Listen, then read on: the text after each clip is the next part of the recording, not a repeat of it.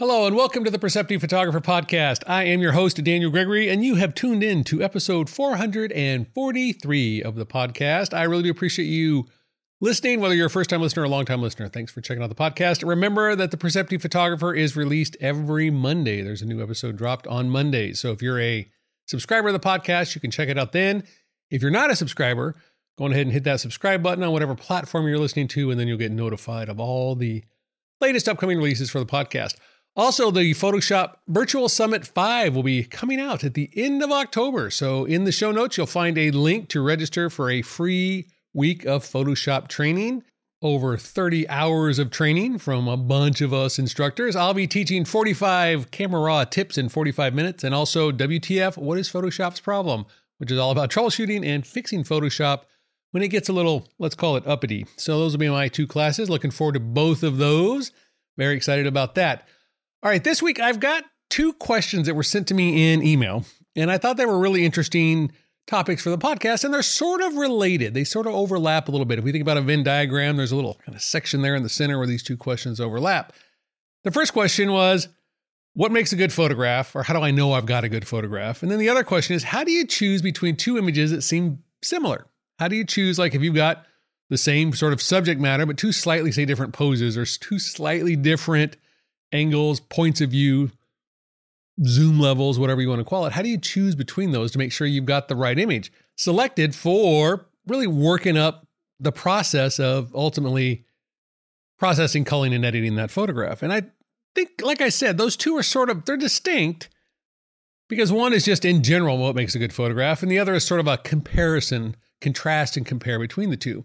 But I think they're really sort of, like I said, overlapping questions. So I thought we'd tackle that today in the podcast. And some of this is for those of you who actually signed up and took the critique class that I offered the last couple of weeks.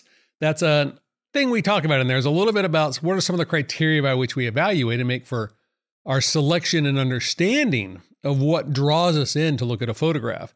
But that question of what makes a good photograph has been around probably since the first, second, third photograph was taken. We were past the initial awe and wonder of the process of the capture of light into what makes that one photograph more interesting, more engaging, have more emotive feeling to it than another photograph. And there's a lot of literature on this. You can read a lot of things. One of the kind of quintessential essays of photography is a book called Camera Lucida by a rhetorician named Roland Barthes, which looks at this exact question.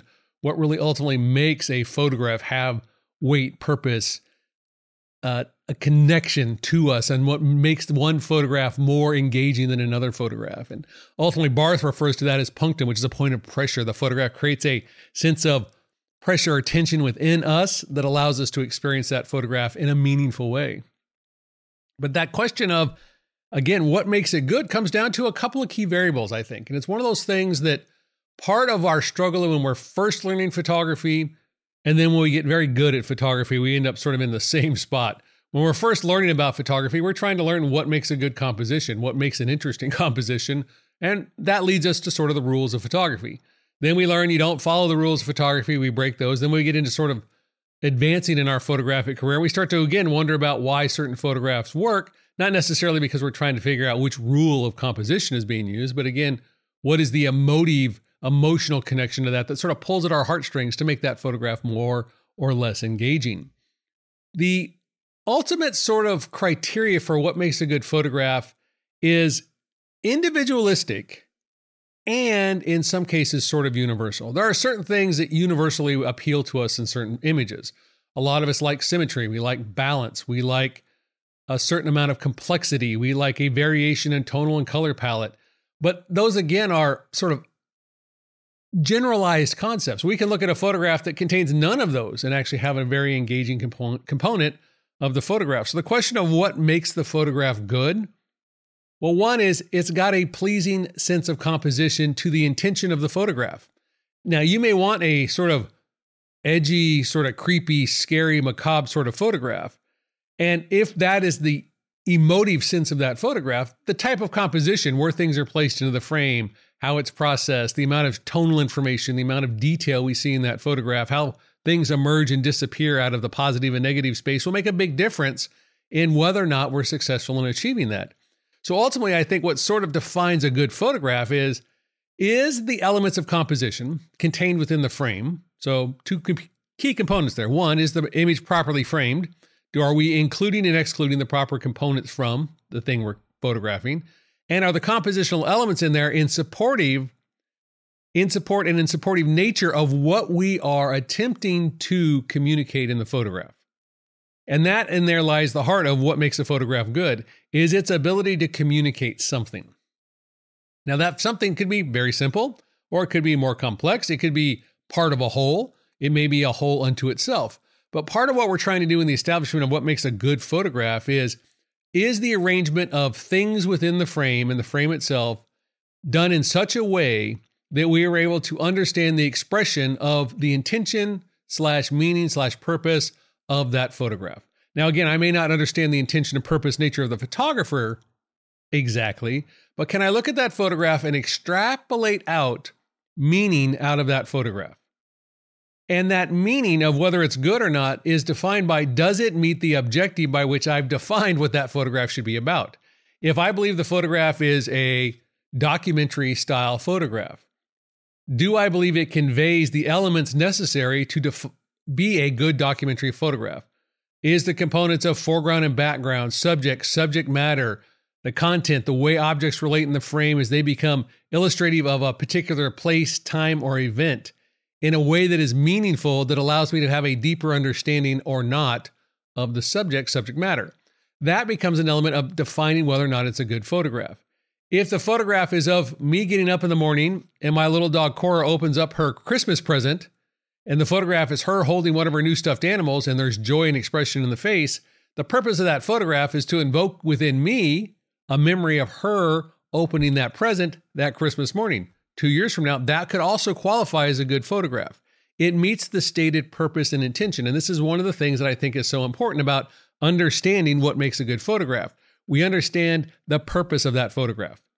What is the job of that photograph, and what is it attempting to communicate, and how well does it do that job?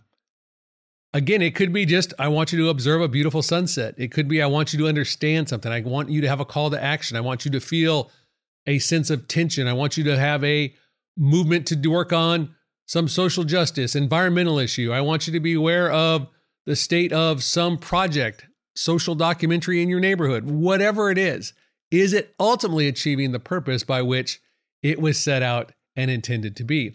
And this is one of the things that I think sort of changes with us in photography, is we start to think a little bit more about, when we're creating photographs, what is the expression? What is the thing we're trying to say? So if I'm out photographing animals, I'm photographing wildlife, I'm going out to Yellowstone, I'm going to go out and photograph the bears out there and the wolves out there and the moose are down more by Jackson. But anyway, I'm out there photographing elk, whatever's in the park.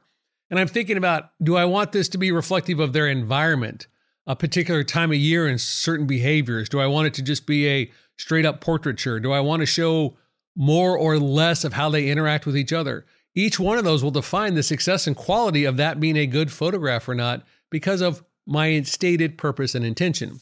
This ultimately then leads to, I think, that second question of, how do I choose between two images that seem very similar? So at this point, I'm going to go ahead and let's assume we have images that we would put in the good bucket. They're achieving their sort of visual objective and engagement on an emotional level, psychological, thinking level, to have me hold within the photograph and understand why that photograph was sort of created. And again, a lot of that is on an emotional level as well as a sort of intellectual level. So both of those things pulling together.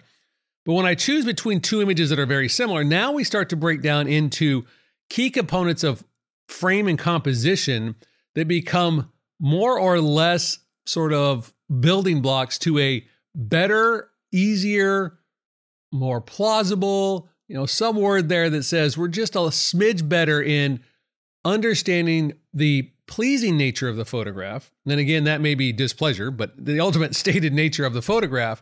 And how are those compositional elements pulling together for effect of intention of the photograph?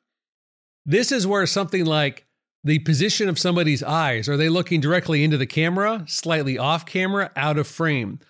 Those three spots, even without really changing the expression, just a slight tilt of the head or a slight movement of the eyes, will fundamentally shift how we perceive that photograph and what's going on in that photograph.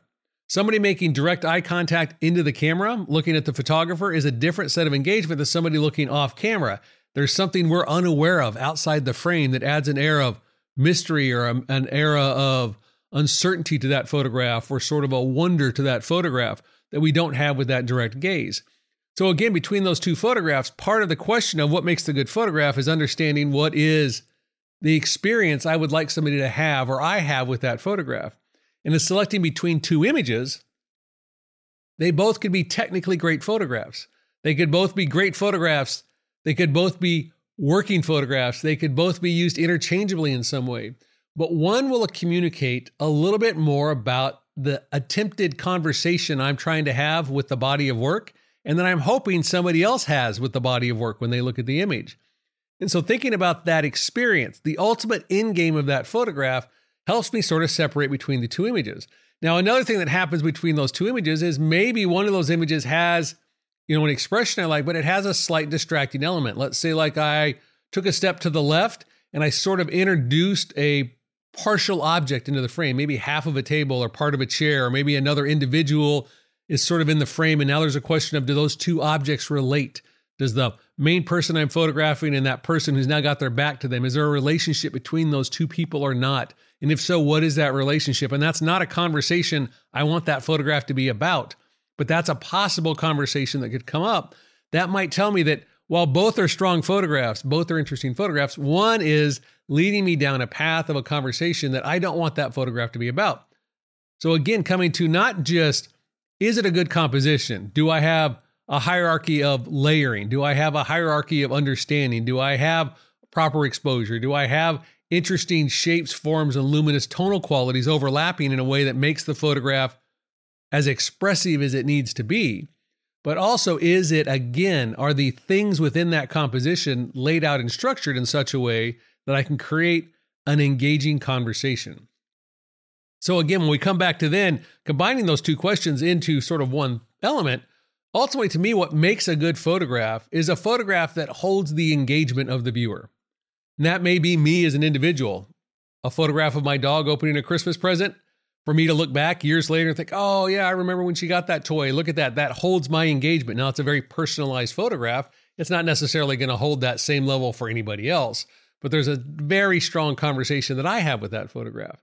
On a broader, bigger scale, other photographs that are out there being shown to the world, are they driving that conversation and that level of engagement? And part of the way I'd make that distinction is if people are holding the conversation and not thinking about how the photograph was created, that's a good sign. If we're not discussing what f-stop, shutter speed, length of exposure, all the things that photographers sort of nibble at and want to know how the photograph was created, if those questions are secondary, tertiary, or never even come up, and we're talking about this mood and atmosphere and sense and narrative and story that comes up inside that photograph, I likely have the contents of what makes the good photograph. Again, when we listen to how people talk about our work, we oftentimes can find the answer to this question. If the question is, how was the photograph made? That's not necessarily the conversations we would define for a good photograph. That may be for a good technical how-to of a photograph. But from the engagement of the photograph, I would like to think that our better photographs don't start off with, what's the shutter speed or what's the f-stop?